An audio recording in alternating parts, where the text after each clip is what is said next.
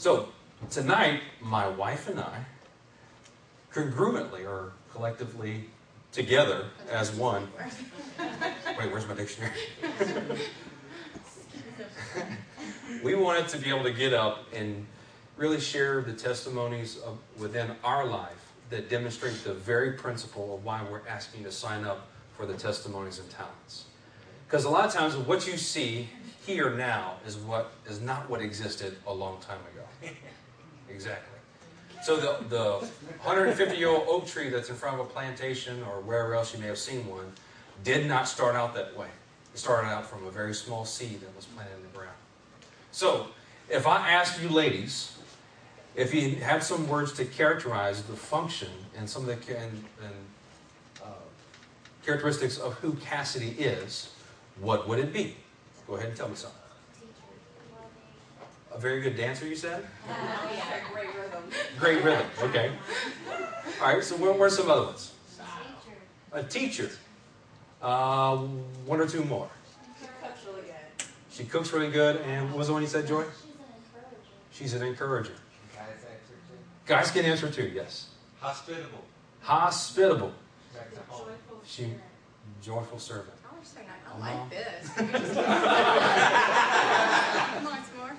So, No, now he's got one too. What you got?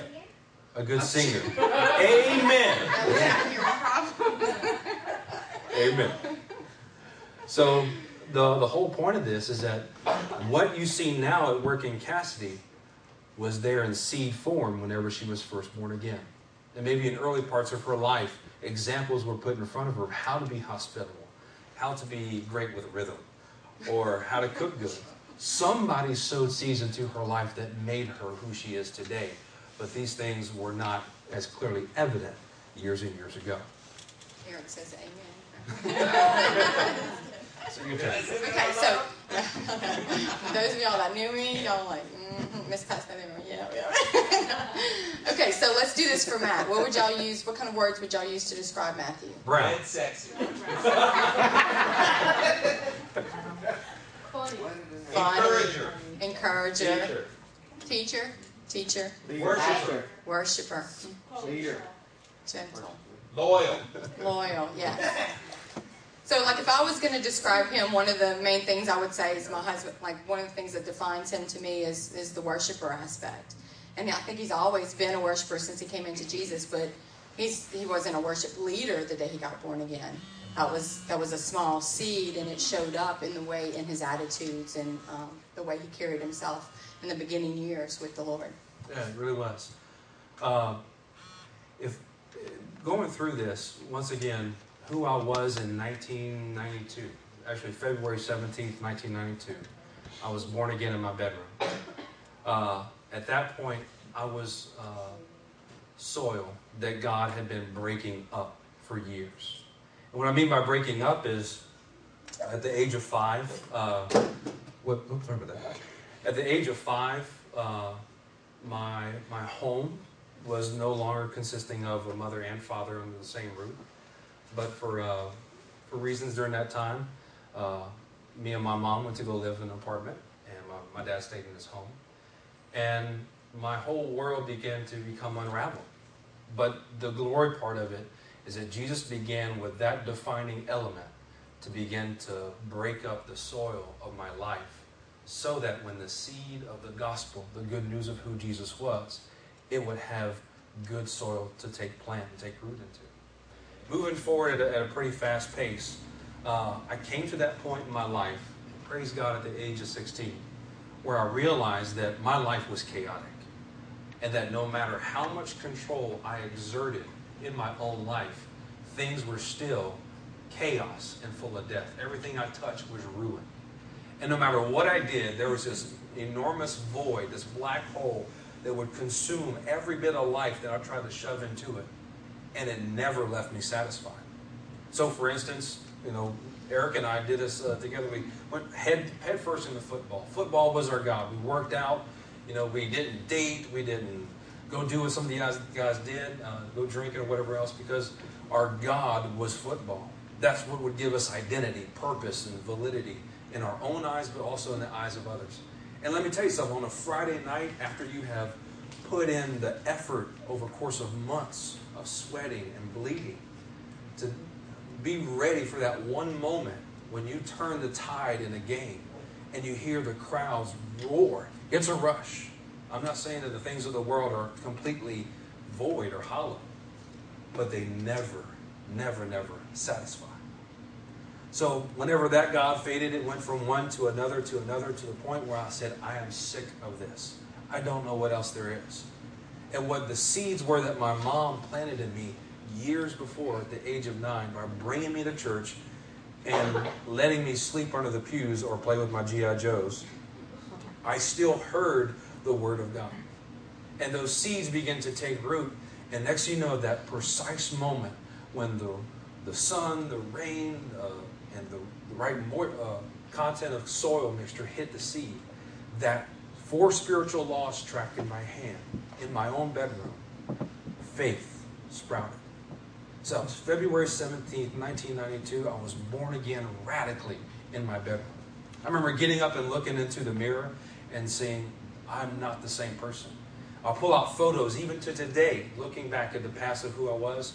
I was dark and devoid of any life the day before. And the day after, it's unrecognizable who I was. And but still, from that point, from February 18th moving forward, God continually added to me life and life and life. The same thing happened for Cass. Not on that day, but somewhere close. No, I was a little more stubborn. Matt is uh, Yeah. Matt has a better testimony. Well, better, I guess. Um, Cleaner. cleaner testimony than mine. was a little a little muddier than his, but um, it took me a little bit longer. The Lord started preparing my heart. I remember at five years old, um, talking with God. I didn't I didn't know anything. We didn't go to church, but my grandparents were Catholic, so I heard peripheral things about Jesus, about the Lord. And I just had a childlike faith, and I would talk to God all the time. I just thought, well, I can talk to Him, and I would. And um, my mom's friend, I remember my mom saying, "Oh, Shelly's pregnant again," and it was. I just remember this as a five-year-old kid hearing, "Oh gosh, how'd she get pregnant?" What, what? And my mom saying it was an accident, and I remember praying to God, "Lord, I'm only five years old. I hope that doesn't happen to me." that kind of that kind of level of faith at five years old, just really sincere and pure, and I, I just believed whatever they told me about God. I believed it. I believed He was real. Um, and then when I was 11 years old, I had an experience with a spirit-filled church, and a lady grabbed me and said, "You're going to go to hell if you're not born again." The word says you have to be born again. You have to say this prayer, and I'm like, "Okay, I'll do it." What, what do I have to say? I said it, and I'm like, "Okay, I'm good." So I went home and I told my mom, "Mom, turn to John 3:16. We have to say this prayer because I don't want you to go to hell." And she laughed at me. You know, she thought it was funny. I was 11 years old and like whatever. But I was serious. So I took it and I was serious about it. I think the Lord saw that all along in me that there was some some dirt He could work with. Um, but then I went through a long period where I turned my back on Jesus and I did what I wanted to do. Um, and the, the soil of my heart grew hard again.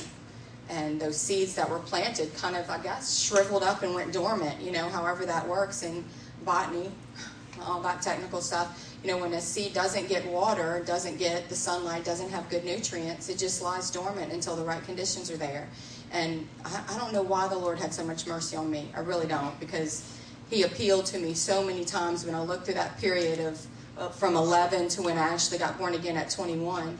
Jesus was appealing to me over and over and over, and my answer to Him was, "Not now."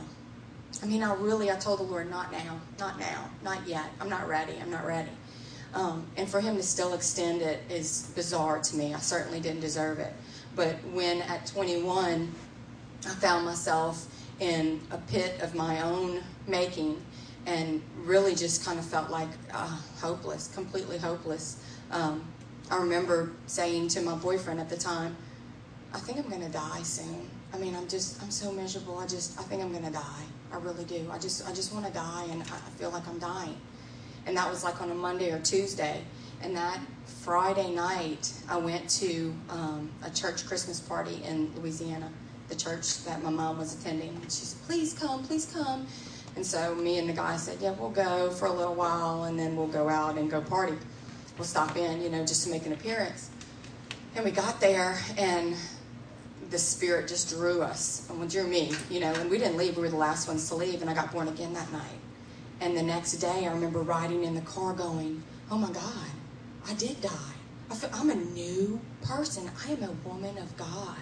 And to say those things, it felt so clean to say I'm a woman of God because I would, I mean, ladies, y'all know how hard we are on ourselves, and you would never say anything nice about yourself.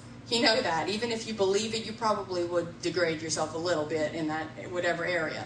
You know, but to say, I am a woman of God and know that it was true, it felt so good. It felt so clean and so free. And the realization hit me, I knew I was gonna die and I did. She's she's dead. She's gone. I'm leaving her in the past. You know, it was such a beautiful experience and um, I mean it changed my life in an instant.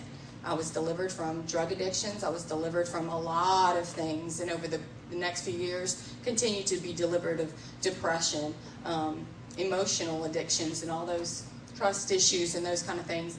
But it required the soil of my heart to be at the right stage for that to work. Because when God's word was poured upon me, and I actually received it. I mean, how many times, y'all know, we've had a drought this summer, and when it rained, what happened? all that water just kind of puddled up on top. It didn't break through, it didn't soften the ground, it just kind of puddled up and ran off. But over periods, now that we've had a little bit of rain, now it's kind of starting to break through and sink in. I, that's how I feel like my heart was. It was hard and it wasn't going to receive anything. But at that right time, Jesus had allowed me to get myself into circumstances so desperate that that ground started to get broken up and his water his word could come in and the light of his presence could shine on me and warm up that soil and that seed began to, to take root spring forward and you guys look at us now and if you try to picture in your mind uh, me before i was born again or cass before she was born again it's hard it's hard because we're not even a, a, a, glimpse of who we were at that point in time. Now, in more of a, a, marital situation, when you look at me and Cass, or you look at Eric and Jen, or any other married couple that's in this room, it's hard to envision that person apart from the other because truly the two have become one. So I was born again in 1992. Cass was born again in December 15th, 1996, right? That's when the Christmas party was. So for four years, for very, very long years. Because you know, when you're born again, your life is just perfect and you deserve and are entitled to everything that God has ever promised you, right? Right away. Right away. To the point, whenever you're praying on a Saturday morning and you're vacuuming, praying that God send you a wife, and knocks on the door is a beautiful young lady that looks like she's in church clothes, your heart drops to the ground and says, Lord, you sent her to my door on a Saturday morning. And then she says she's from the Kingdom Hall of Jehovah's Witnesses. Mmm, I slammed the door in her face. But over this course of time, what God was doing in my heart was building perseverance. Saints, I really want you to ask your question as, as we go through the, the portions of our life. Even though what God has promised you is great, are you willing to wait for it? and how bad do you want it? If I tell my children, I have a $100 for you, it is yours, it has your name on it, but I want you to wait until you're 21 years old to get it. They're going to do one or two things. They're going to hang in there and endure and cherish and treasure that one day for the next 11 years in Natalie's case. Or they're going to give up so, why is it that whenever the promise was made to Abraham, you are going to have a son from your own flesh?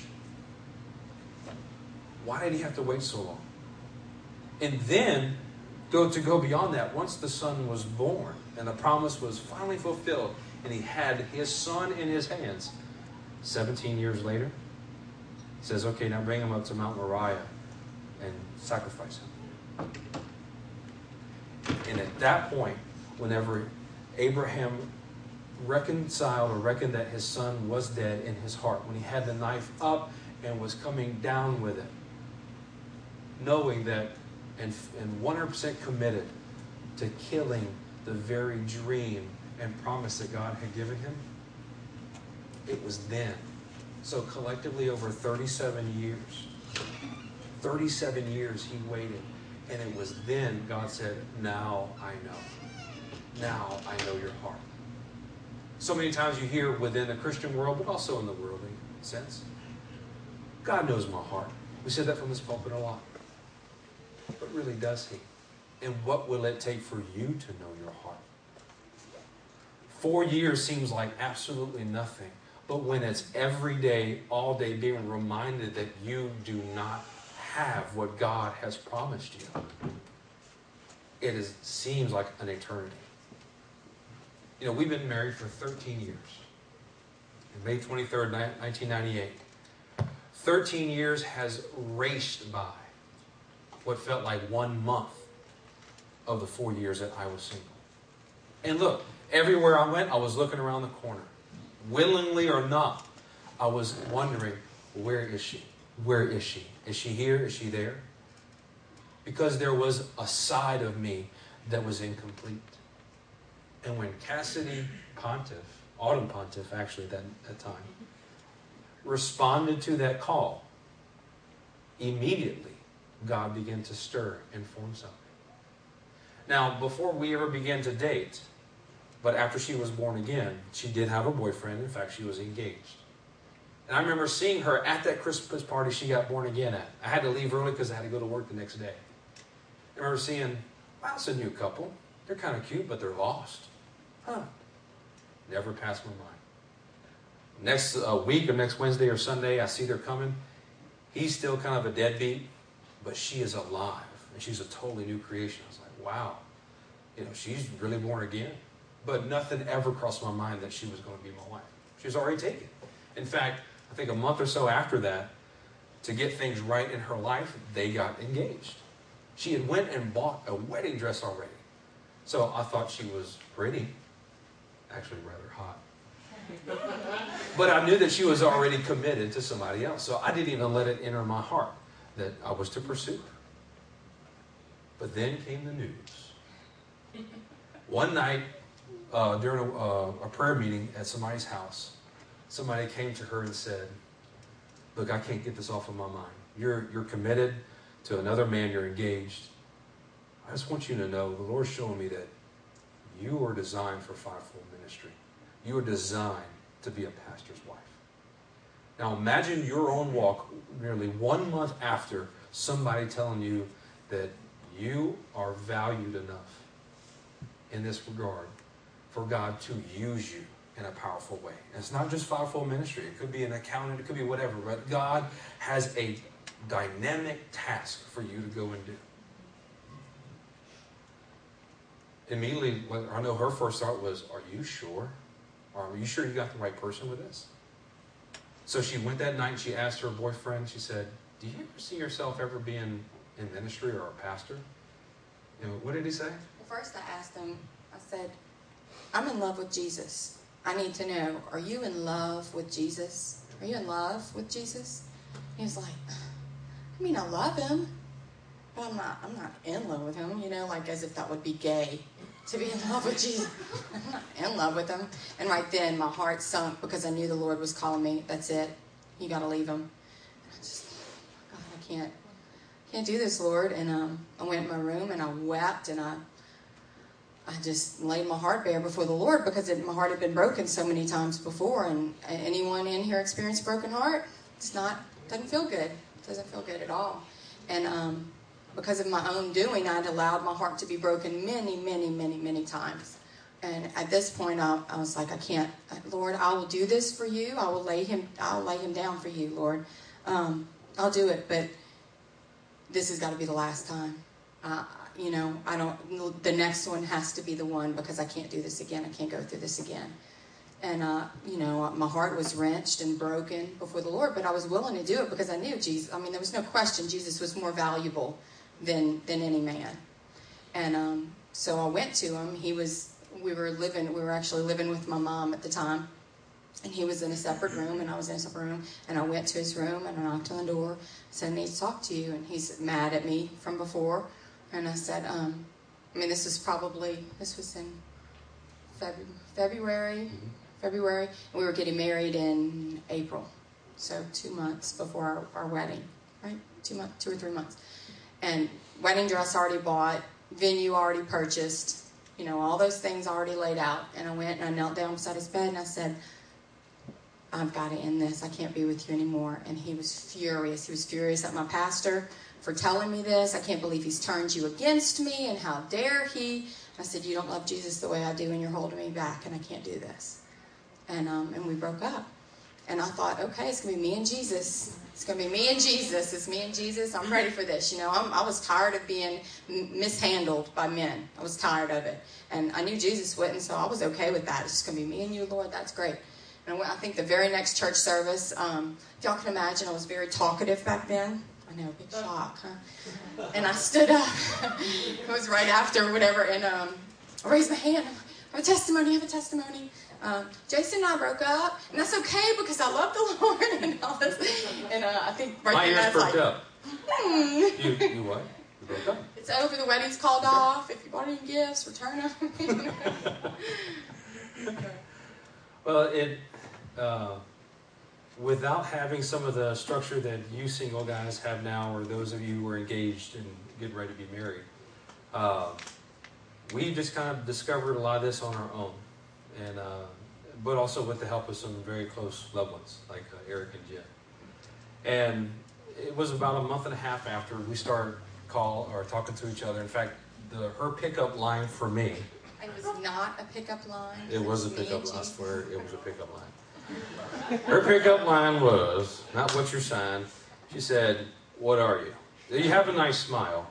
What are you? As in, what ethnic race are you? That's an honest question, right? I'm sorry, I, I couldn't answer that. I don't even know myself.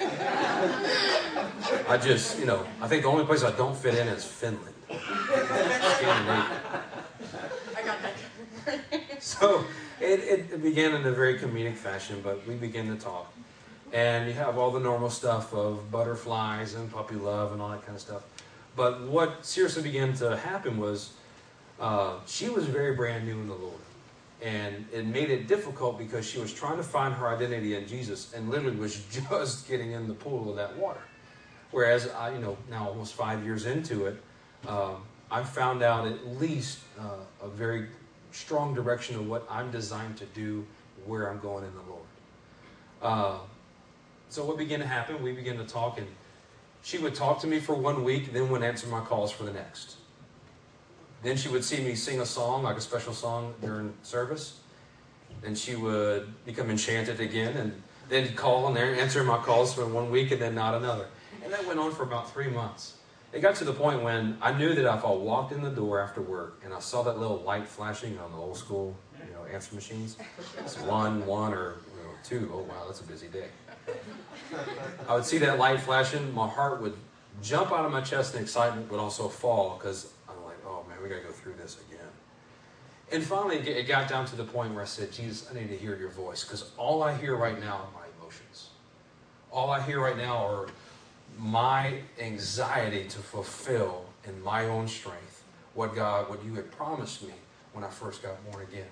And what he had promised me is that I would be in fivefold ministry, that I would be a worship leader. Now, this is when I only knew three chords, and when someone spoke that over to me, or right, bef- right before someone prophesied that to me, I found a guitar under my dad's bed, and it was nothing but Jesus. I saw that guitar, and a fire was lit inside of me. I could not put down my guitar.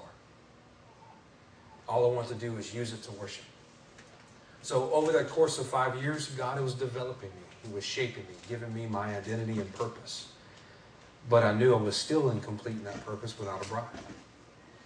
And so now that she's show, showing some interest in me and I'm showing interest in her, we're really at that crossroads of do we go beyond friends? How do we date? Everything that, that we have set before you singles over the course of what, eight, ten weeks was mined in part from our own experiences of getting it wrong, of letting our hearts become so entangled in this emotional roller coaster without having the stability of God's word to govern it.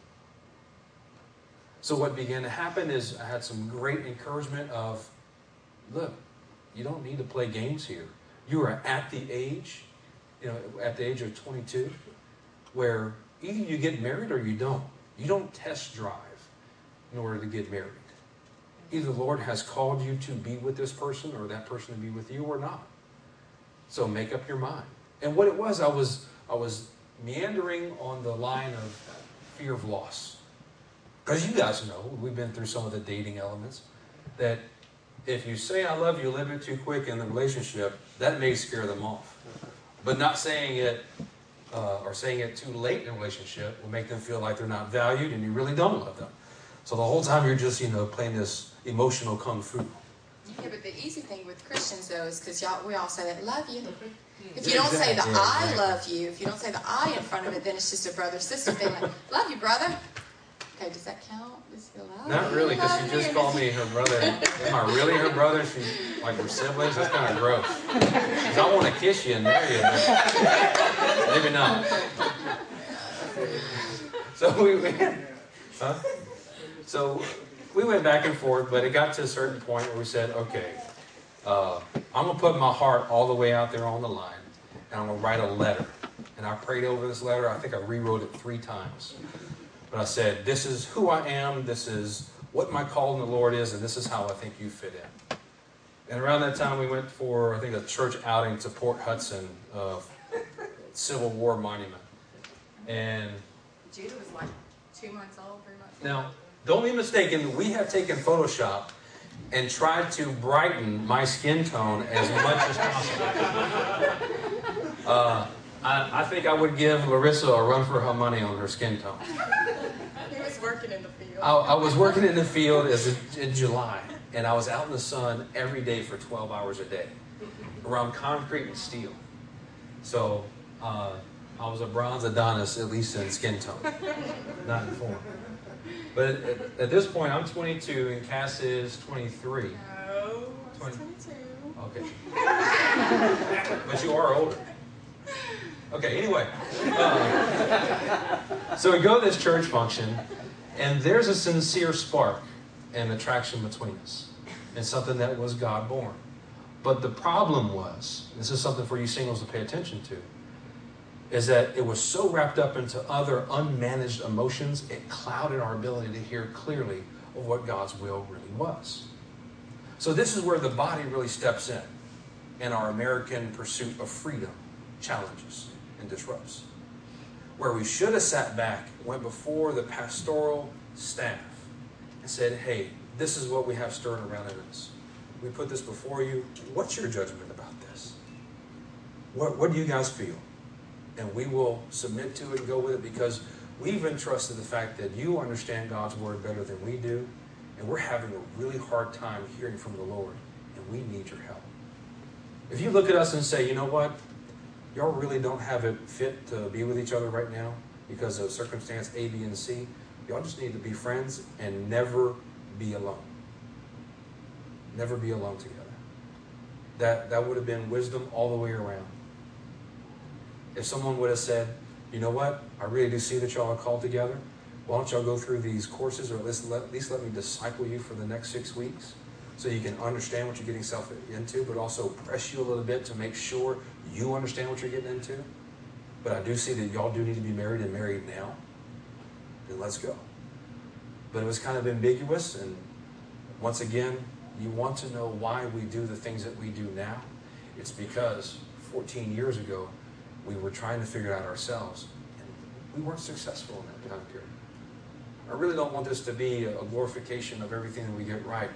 I just want it to be a glimpse of who we are and us learning from the things that we got wrong so long ago that hurt and crippled us at some point.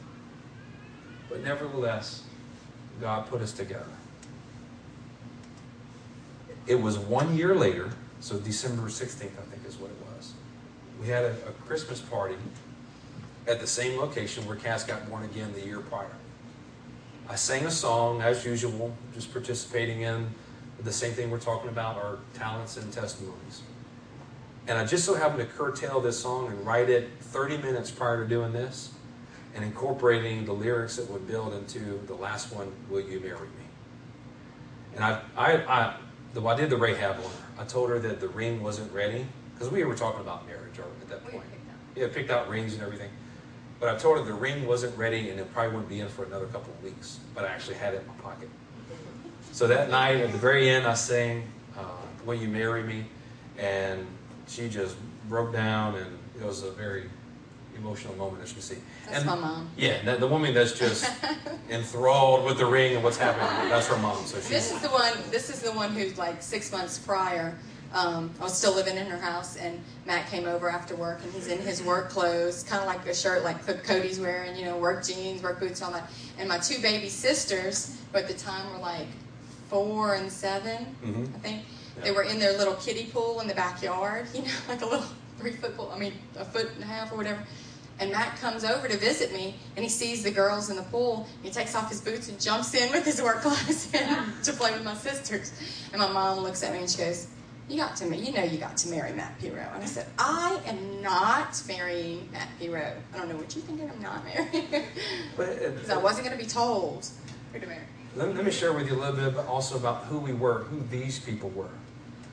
Uh, the guy to the left was extremely timid, would only share his opinion or thoughts about the word if you pressed and asked him to speak, but was very comfortable being the, the shadow in the very rear of the room, and that was extremely uh, deficient in self confidence and self esteem that when it came to speaking a sentence in front of a crowd, couldn't get past the first two words without stum, doing just that, stammering or stuttering. But it never had that full confidence of what God had called him to just yet. The lady on the right was full of life, but also full of sharp edges. She said things that were right, but at the detriment of piercing everyone around her. She was full of, of uh, sassiness, but also, uh, but also, she had characteristics about her that were uh, beautiful. Uh, she, the thing I loved about her is that in the, in, during Wednesday night and even Sunday teachings, she was bold enough to raise her hands to look stupid at the questions that she would ask. And you know, at that point in time, uh, in the church we were in, it was encouraged to ask questions, but most people didn't because they were fearful of just looking vulnerable and not knowing the subject. She wasn't. She was hungry for the word and she devoured it. And that's what I admire. And prior to going through with the engagement process, I was playing the drum. And I remember seeing her, and we were, you know, courting or dating at that time. And the thoughts are going through my mind Lord, is this really the one? I need to hear because I can't on my own. I need to know that this is the wife that you're giving me. I need something to trust. And at that point in time, whether it be just an image, a picture, an overwhelming feeling like we do when we get a prophecy, I remember seeing her hands raised, and literally the woman that I see now, that's mature, those edges are shaved off, and she is gentle and kind and hospitable. I saw in that moment while I was worshiping on the drum, I saw a silver ring on her hand, and she was beautiful, she was radiant. And it was so strong and such an embedded in person uh, or, or promise about who she would become that for the years that would happen after that, whenever the moment in our marriage seemed dark or grim, and that wasn't there in front of me, I had something to hope on, to hold on to and hope for. I knew there was an end goal that Jesus was going to pursue and end up with, and that image, that God's word, enabled me not to give up on the promise that He had spoken to me. My pastor had given me a prophecy not long after I was born again. I think we had just started dating, and um, I don't know. I guess I was ignorant enough to, to take it as a um, a- as a good thing. But at the time, he said great. he said, "You are a wild colt, bucking back and forth." And I thought, "Oh, no, I like horses." I don't know what I means. like okay. horses. I like Jesus horses. Somebody give me a prophecy. I'll take it, whatever it is. Uh, he said, You're a wild colt, colt, but the Lord says, I will tame you. I will saddle you, and you will become a beautiful stallion. And I thought, Oh, there's hope for me, Lord. Thank you. Because, I mean, it, Matt was nice about describing my character back then. I was very, very abrasive. I mean, y'all, y'all see that. Y'all see when I get irritated with my kids or or maybe you, I might get irritated with you and be a little abrasive. Um, I was really, really abrasive. It was really hard for people to be around me.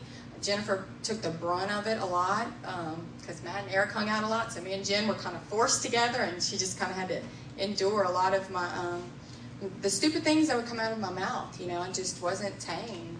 And um, to have the Lord say that to me, that I'm going to teach, another prophecy he gave me is that he was going to hand teach me. And I just clung to that. I just thought that was so beautiful because the Lord loved me enough to take me by the hand and instruct me. Don't worry, I'm not going to leave you where you are. I see who you are, but I love you anyway, and I'm going to bring you to a better place. And to look back, and I'm certainly not at the end of my walk. Um, there's still a lot of taming. He's, he's still got his spurs he's kicking me. But spurs.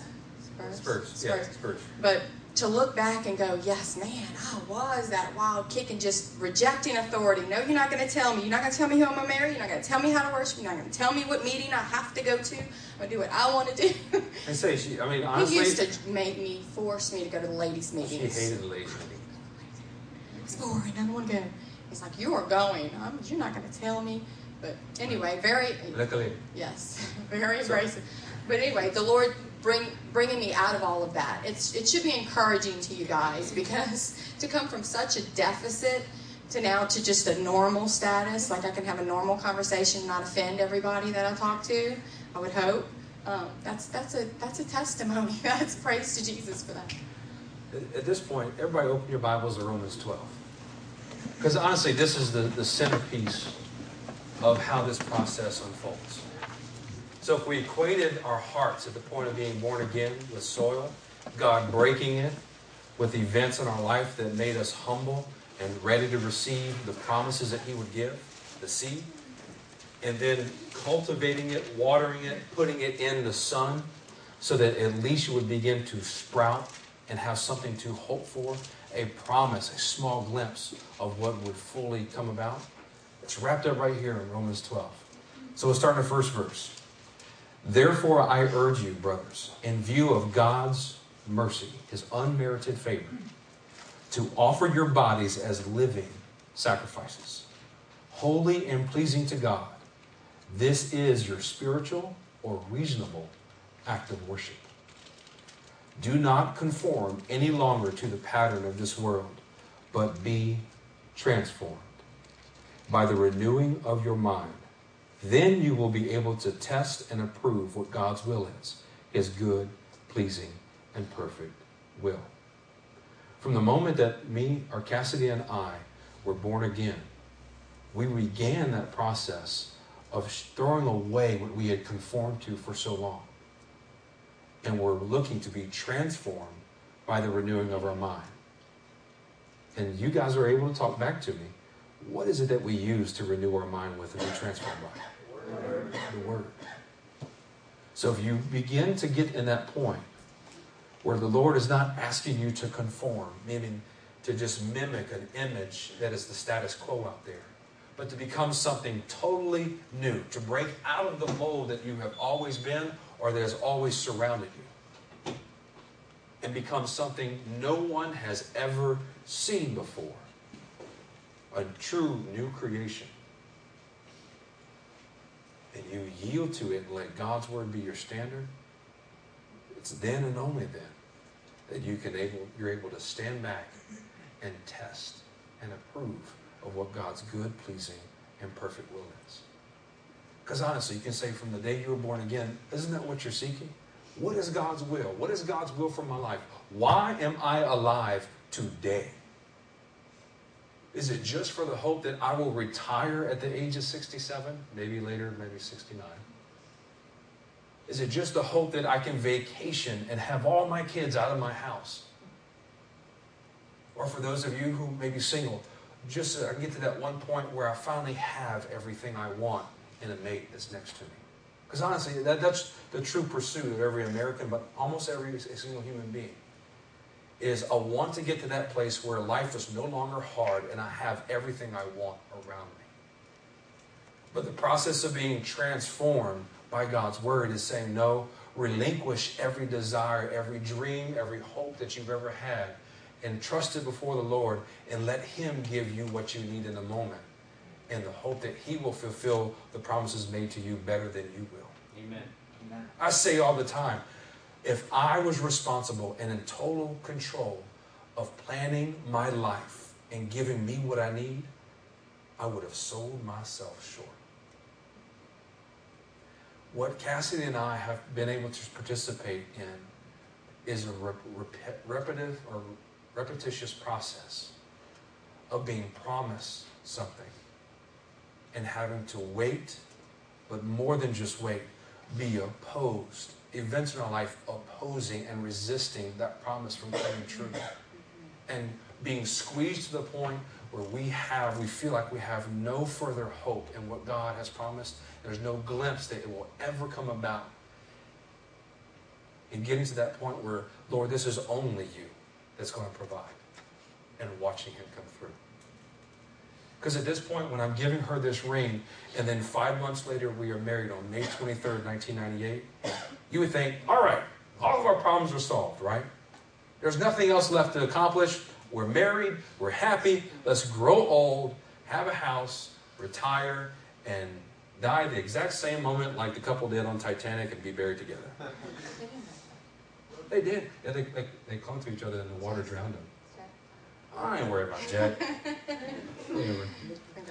So, I'm talking about the I'm old couple sorry. down in the third class. That was the Irish people. Anyway, I'm trying, y'all. I'm trying to be a good wife. this is a, a good example of walking in Echad together. Raining Well, in my shalom. It's up here and it goes down here. So we were that's married uh, on, on May 23rd. Awesome wedding. This is another Y'all wonderful recognize picture. those people? This is our best man and maid of It was honor. his idea. It was his idea. Thanks for that, man. Any, anytime, brother, anytime. Yes, indeed. I mean, look, we look like we're like 13. I don't know, Matt looks like 13, that baby face. Yeah, yeah. Yeah, 13 years ago, right there. No, that's amazing. Get her done. And that's after a couple boxes of brownies and a year of marriage. we went to Disney World. Well, uh, that kind of that kind of brings us to our next point, right? So we're she's born again for um, when we get married about a year and a half. I'm born again for about five and a half years, and you know life is picking up. We're married. In fact, let me go back to this. No, I'm sorry. How about this way? Is that better? There we go.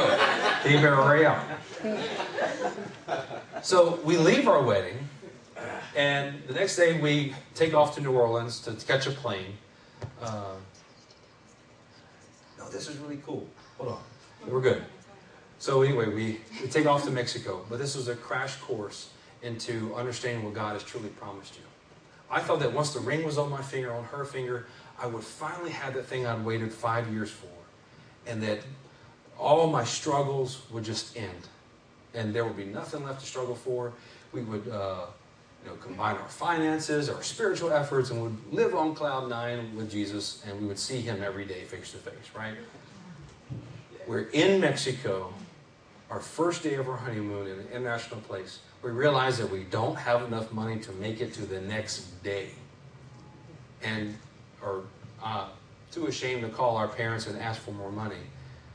And are standing there in a hotel room the first day of being married, and nothing but fighting and arguing right then and there, and crashing and burning on our first day of marriage. Ended up coming back home, and it, it all worked out great. Uh, we finally got rid of the Nabal, frustrating nature of both of us, and got on track with Jesus.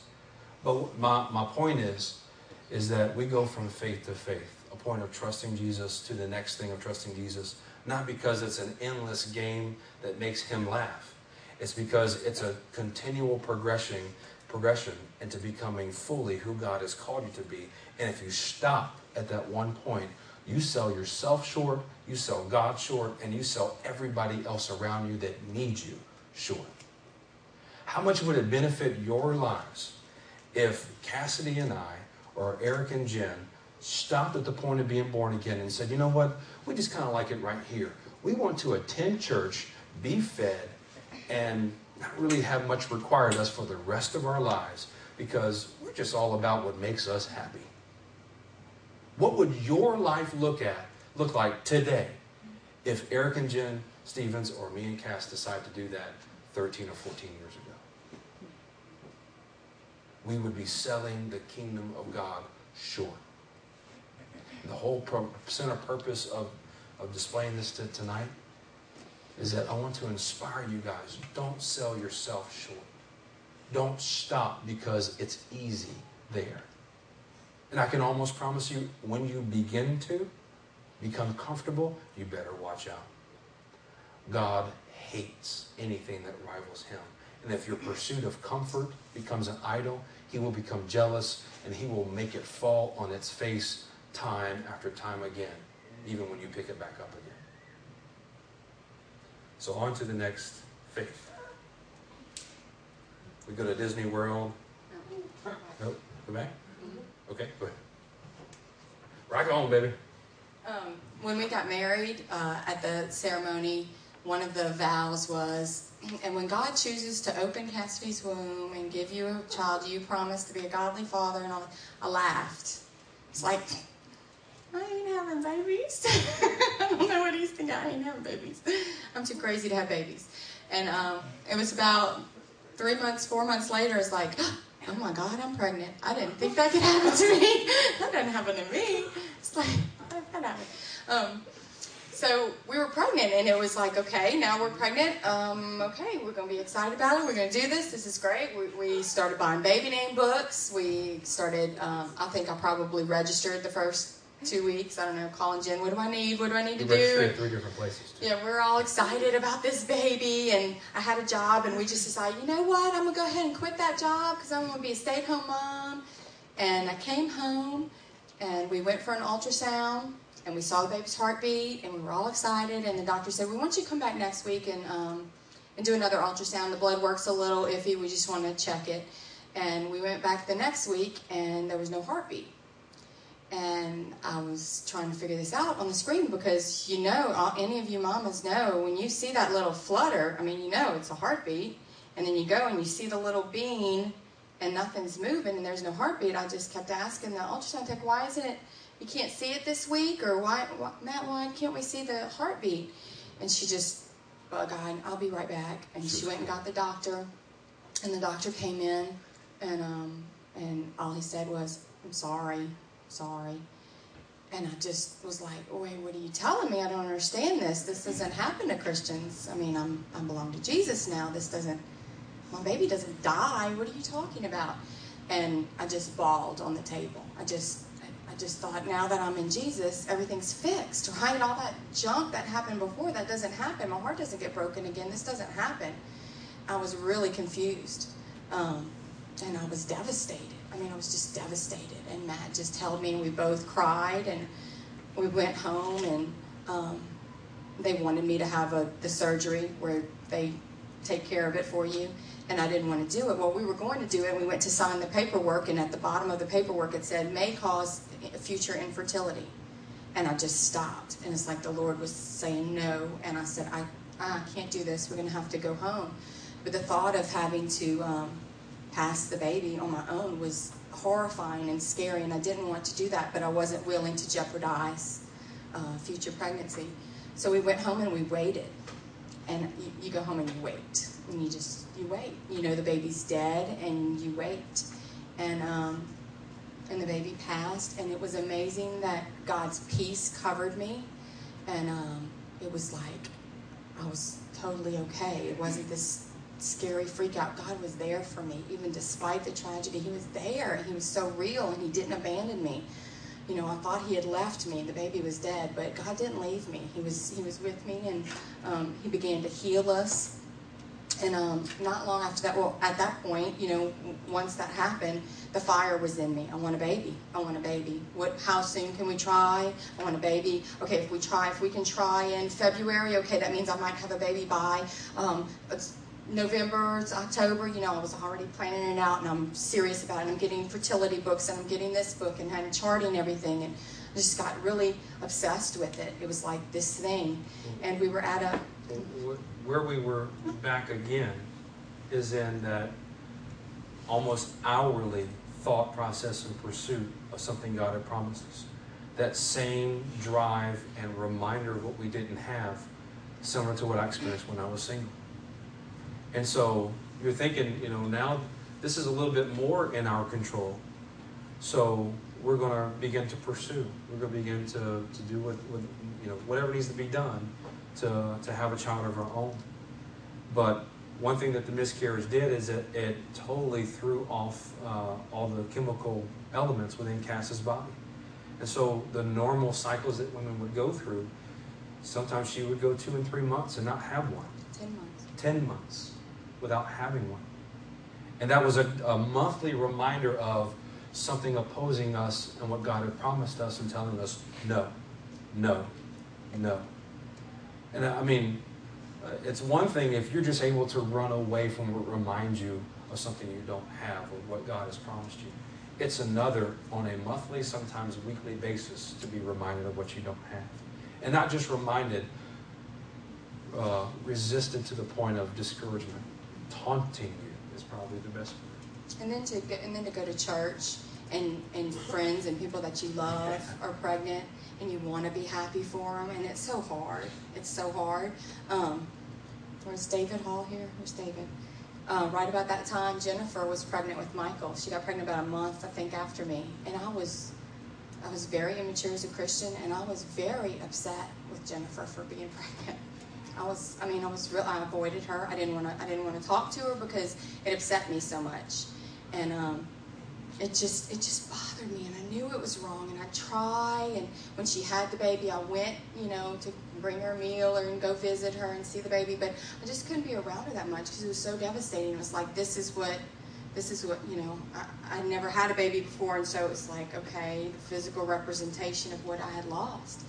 And um, years later, I think it was when we moved here, the Lord began to deal with me. You know, you never, you never repented for that. And um, I went to Jennifer, I wrote her a letter, and, and I said, I'm sorry for treating you so bad. This had nothing to do with you. This was me and my pain, and I put it on you, and I'm sorry, you know. But those things come out of us, and it's ugly. It's so ugly when we're going through something, we take it out on somebody else, and that's not. I mean, it was it was the enemy. It was not Jennifer. It was not David. It was not any of those things. But, you know, we struggle with those thoughts of, you know, Lord, is it something that we did? Is it some sin that we did that's causing us to not be able to bear fruit? We read in the Word and we see that, hey, God closed up wombs of women within a city that was wicked. Yeah. Uh, so uh, we're evaluating our lives, we're going through and saying, is there something we need to repent for? Is there something we're not doing right? I mean, even go down to the point of what, what prayer do we need to say? Treating it like an incantation to move God's will in our life. And it had nothing more to do than just a process of struggling, the process of waiting for that promise and standing firmly on what God had already spoken to us, that we would have children. Go ahead. Um, in my Bible, somebody encouraged me early on to write down prophecies in my Bible, and I did. So I encourage y'all to do that because it's so encour- it's it's awesome when you go back and you read it. And um, on September fourth, nineteen ninety nine, I had lost the baby in December of ninety eight. So this is about nine months later. This was at Eric and Jen's house. They were having a home meeting, and Eric had prophesied to me, and then Gary Williams prophesied to me, prophesied to us. Matt and Cassidi, you will struggle. Those that are righteous will fight against the enemy. Like Hannah, Cassidi, you will struggle against the enemy because you will raise your children up in righteousness. But you will bear fruit in the name of Jesus. You will bear fruit, but you will struggle. But in these times, I will hold you in my arms and comfort you. You will bear fruit. And he said, Don't let the devil tell you that nothing will good, good will come from you because Jesus said a child Jesus says a child will come from your body. And when he spoke that to me, I was like, oh, thank you, Jesus. And um, this was a Saturday night. I mean, it was so encouraging. I went home and I wrote it down. And the next day, um, this was Labor Day weekend. The next Sunday, I went to my pastor and I said, Pastor Buzz, listen to what Gary prophesied to me. This is so awesome. And he goes, No, I don't. I don't see this. You'll struggle. I don't see this. I, he said, if you're not pregnant right now, you will be soon. And I thought, well, well, I'm confused. I mean, Gary said I would struggle, but what do you what do you mean? And he said, no, I'm you've got life all over you, baby. I just see it all over you. You're full of life. I, I, you you're pregnant.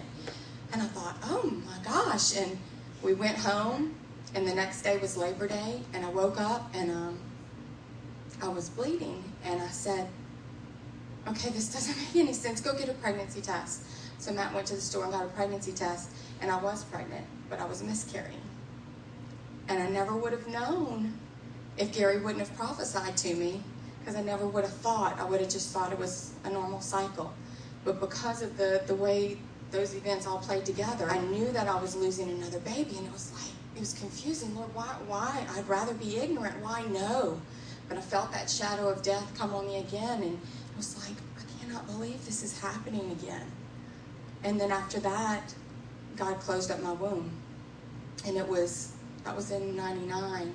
And so we went through two years of um, every month. You know, we could have bought stock in pregnancy tests. I hated it. I hated it every every time I go to the grocery store. She would, well, she would call my beeper, and then I would call her back, and I, I would, and she would say, "Can you pick up a pregnancy test?" And I'd just sit there and, uh, no, I'm not picking up one. But I would think in that moment, I don't want to be filled with unbelief of what God has given us. So I would pick one up. Now, I would usually buy the Equate package, the store brand. And what would happen, I'd come home and she'd, she'd you know, take the test and come up negative. She said, Oh, that's just the cheap one. Go get the real kind. I spent some more money. So for two years, this went on and on. And look, there, there was no magic pill. There was nothing that happened. We, we were about to really get invested in the fertility items. And uh, she went and talked to the doctor, and doctor said, You can try these various things, but here's a, a Clomid. And you can try that. It's the first, you know, entry level into fertility.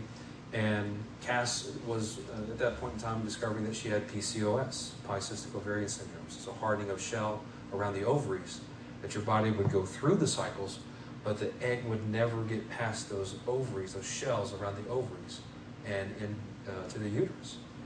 So we, we, we came to a point where we said, we will try this, but I was dead set on, I don't want medicine to be my savior.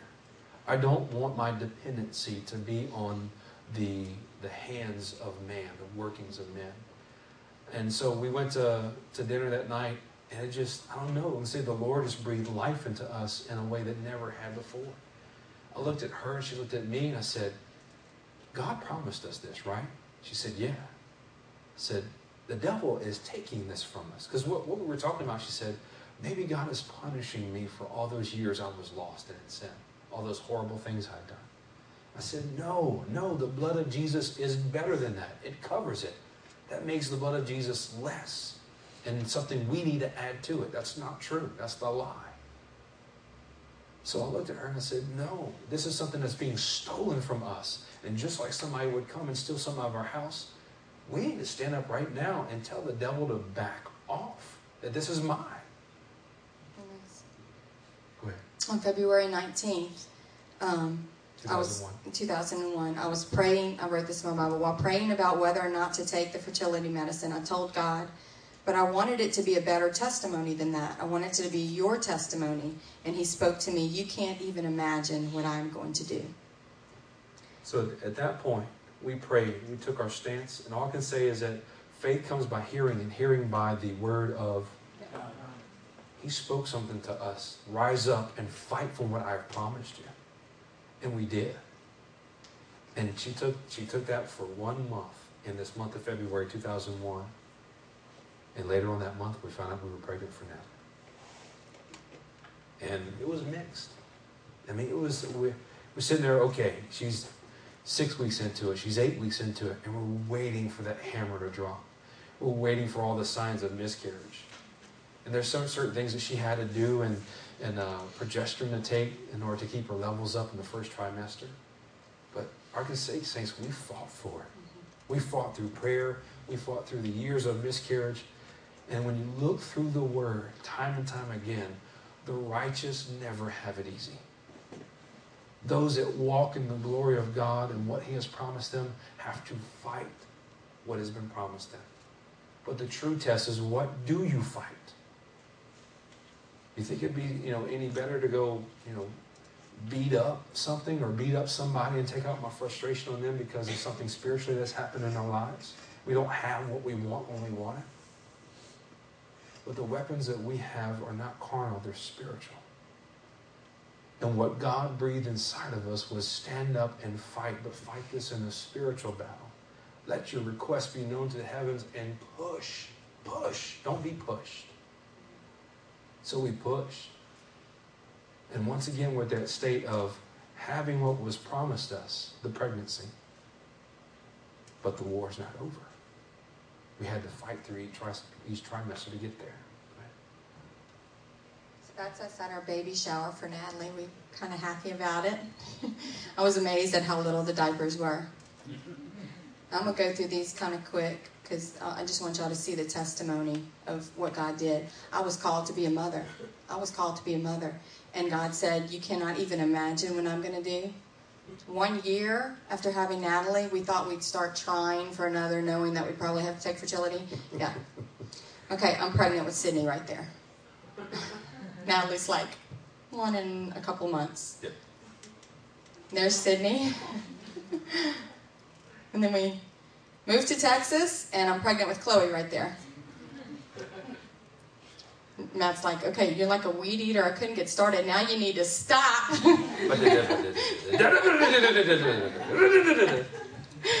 so we had little babies. I'm very big and pregnant there. There's Natalie and Sydney. That's Christmas. And there's our that's, that's, in the trenches right there. See those eyes? Those are crazy eyes. That's, that's like, I want my wife back. You are crazy. no, this is a good point. what we longed for, what we fought for, what we thought we were not valued enough by God to have, now is coming out of our nostrils. but, but, but, but if y'all have ever been in our house, the room right when you walk in our house, we have the, those double those French doors. We didn't have those at one time, and that was just open, and that was our playroom. And that's where I lived. I lived on the floor of the playroom with a pile of diapers next to me, a pile of wipes and snacks, and that's where I lived for like three or four years. And all I did was that, you well, know. I, I was going to say, we go from faith to faith and struggle to struggle. What we struggled with for so long while we were uh, uh, just a couple and infertile. I mean, we made every single Bible study. We made every service. We made, you know, room in every way to, to get as connected with, with Jesus as we could and we didn't really understand the freedom that we had. Now the pendulum swung, and I was very much involved in ministry uh, with Life Changing Ministries, but Cass was very much involved with the ground and diapers. And Cheerios. And Cheerios. and so the, str- the struggle then became how do we stay connected as a couple? How does st- she still feel attached to me and part of my call, even though we're feeling like we're running the opposite directions? And I would hear on a routine basis, if only I could just sit in one service the whole time through and be a participate and be part of the word and feel a part and on and on and on. But yet, her still having to hold on to the promise that this is what God has called her to. And the more that she gave in to those feelings of being left out and oh, the struggle, rather than oh, the joy, oh, the glory. Look what God has surrounded you with and entrusted you with. He's, He's put your husband in ministry exactly what he promised would happen to you before you even married to him. He surrounded you with children so that you longed for and fought for for so many years the very things you desired, what God promised you. You're now murmuring about? This is the root building years. This is when you don't see really the fruit on the tree this is that stage where the, the seed's sprouted and it's come up, but there's there's really nothing, and you're just kind of growing your roots, and nobody sees the efforts. Nobody sees how many diapers you change, how much vomit you clean up. Nobody sees any of that, you know. Actually, catching your hand. Yeah, I did yeah. that too. but this, in, in Matt's walk too, also to become a worship leader. I mean, there were years when people didn't believe in him. Told him he didn't have what it what it took to be in ministry. Didn't have what it took to, what it took to be a worship leader. And I mean, then nothing's further from the truth, but there are years where you have to form that stability. Um, I look at Eric's life, and y'all just look at, like he was talking about um, a couple services ago, all that's happened this year. If Eric didn't have the roots that he has in the Word, if he didn't have his foundation strong, one of those trials would have blown him over. Just one of them. But to stand and to continue to serve Jesus despite all those things, that shows a depth and that may be the stage that you're at right now where you're going, why am I waiting? What, it, what is taking so long? You are growing your roots. This is that time where you, you can't get to the, the stage where you give up. because you don't know what's beginning to bud, what's coming up. Well, while we continue on, everybody turn to 2 Corinthians 8.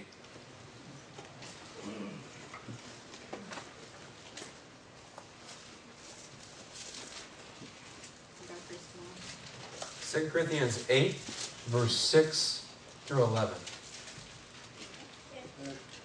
Is everybody there? Mario, read that loud and clear for me. So we urge Titus, since he had earlier made a beginning, to bring also to completion this act of grace on your part. But just, but just as you excel in everything, in faith and speech, in knowledge, in complete earnestness, and in your love for us, see that you get that you also excel in this grace of giving. I am not commanding you, but I want to test the sincerity of your love by comparing it with earnestness of others. For you know the grace of our Lord Jesus Christ, that though he was rich, yet for your sakes he became poor, so that you through his poverty might become rich. And here is my advice about what is best for you in this matter. Last year you were the first not only to give, but also to have the desire to do so. Now finish the work so that your eager willingness to do it may be matched by your completion of it according to your needs. That is a great point. Uh, I'm glad you said it. I'm sorry. Chapter 9, verse 6 through 11. the word is also living and active and sharper than a double edged sword. All right, so uh, go ahead. 6 through 11 in chapter 9. Remember this whoever sows sparingly will also reap sparingly, and whoever sows generously will also. All right, pause right there, real quick. We'll pick back up. In eva- you guys evaluating the Stephen's life, I think you can unanimously say his main contribution to every single one of us is to demonstrate a tenacity to accomplish God's will for your life. Despite what your circumstance, your emotions, or your perception, or anybody else's perception is about the matter. There's a clarity of God's purpose for your life, and with his foot on your behind, pushing you with every bit of force to get there. Because as time goes by, you got to realize what you reap, what you sow. It's not just a matter of being in Christianity and then expecting everything to be butterflies and unicorns. That it's going to be this lovely stroll through the park and everybody is on the same level of receiving the gift of eternal life. There are things about your life that only you can do. And if you sow into it with little effort, you're not going to produce much fruit. Yes, you may end up in the kingdom of God, dwelling with the King of Kings forever, but you will have very little to show for it. But when you have the kind of tenacity that takes the, the default of, I will do whatever the king asks of me, I will put the kingdom of God and God's will first, and then entrust Him to give whatever I deserve back to me. Rather than saying, no, this is what belongs to me, and this is what belongs to you, Jesus. We're going the opposite direction from that and saying, everything belongs to you. I will put your will first, and I will entrust you to give me back what I need to live. Because that's really what making him Lord looks like. Do I go to this home meeting because I haven't seen my family the past four nights? They're talking about how they want to watch a movie and spend time with dad and have this form of connectedness. And I'm feeling torn between the two. But I know that I'm drawn and my function and purpose is to propel others into his presence. But really, where I'm caught is do I propel them into his presence or do I propel this Bible study into his presence? What do I do? My default is to do Romans 12. I submit my body to the living God as a li- or submit my body as a living sacrifice. And I say, I'm not going to conform to my emotions. I'm not going to conform to what this world tells me I need to do. But I'm going to be transformed by renewing my mind in the Word and saying, Lord, what do you want from me? And I can tell you most times it is not what my emotions tell me. And the majority of the time, and Cass can say amen to this, I will step forward and go to that Bible study and do what I'm called to do there. trusting that He is going to give me what I need here. I would rather do what my function is first. And granted, my function is to be a husband, and it is to be a dad. But first and foremost, they are attached to me to help me do what I'm called to do. I'm not a part of the family to be the helper in making them feel happy. They are here to aid my call. So, what that looks like is eventually my daughters are coming with me to be with me in those Bible studies. Our sons are going with us, being pulled out of the school system so that Judah can sit by his father's side and on a daily basis understand why his father does what he does, why his father thinks the way that he does, and imitate and glean every bit of the identity that he was made from.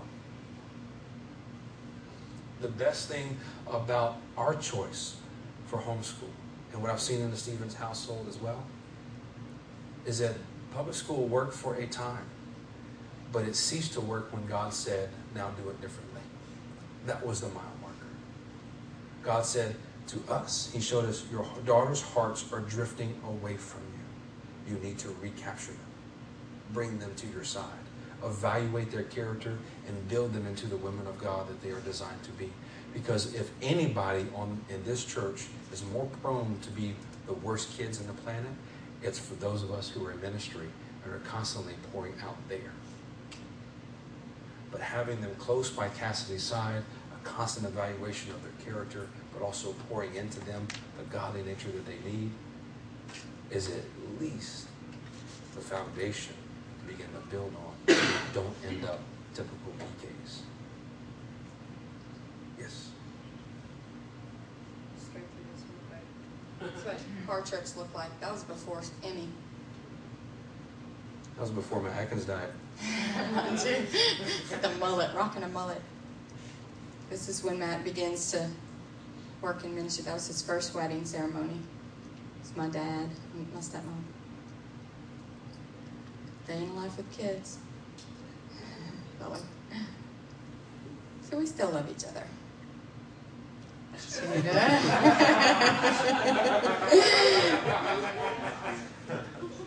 You like that, Gabe? You're gonna love this one, Gabe. that's Gabe and Natalie. And that's Abby and Chloe. See, our, our families are intertwined. It's amazing what happens within five years. Yeah. I love this. This is our Christmas card one year. And that was every single day. yeah. It's not always easy. You pray for children, then you're like, oh my God. Oh. I like his glasses. And there's Michelle. They're doing. You see, I mean, you go from a woman that cannot have children, that is losing babies, and we even lost a baby in between Chloe and Emmy, and that was like bizarre because I thought all that stuff was behind us, and to, to ha- it happened on a Labor Day weekend. We actually invited everybody over for a crab boil at our house, and I was pregnant and started bleeding at the at the at the crab boil, and it was like, uh, surely not another Labor Day. This is devil, you're not stealing from us. And we all prayed and we believed. And I went into the bathroom, and I'm telling you, I felt it like a blanket wrap around me. I felt death wrap around me, and it couldn't touch me, but I felt it. I felt my baby leave, and it was just like, I just don't understand why this happens. But Emmy Gel came as a result of that, so that's a blessing. This is just Yeah, that's Miss it. David. That's when we were building the man cave. Just our lives. This is just glimpses into our lives and the people that we've become now. Our fellowship here. I mean, we came here and we had Eric and Jen and we had David and Jen and Mandy, and that was our lives. And and people were added to us. Yeah, that was Nick. That was at a baptism at Stephen Darnell's house. And that was at a, one of our New Year's Eve bonfires. Brandon. That's it. That's it. All right. And back to square one. But overall is um, like in John 15. It talks about He is the vine, and we are the branches. And His purpose and design for us in the Father is to bear much fruit. Much fruit. Sowing sparingly, you'll only reap sparingly. So, really, what we wanted tonight to be is an insight into the history of our lives, what Jesus has made us into and will continue to make us into. But the way that we got here was surrounding ourselves by people who intensely love Jesus, who are willing to stick their foot in our behinds and say, You are called to more than this, and push us to the point where we enjoy bearing much fruit in every regard. Amen.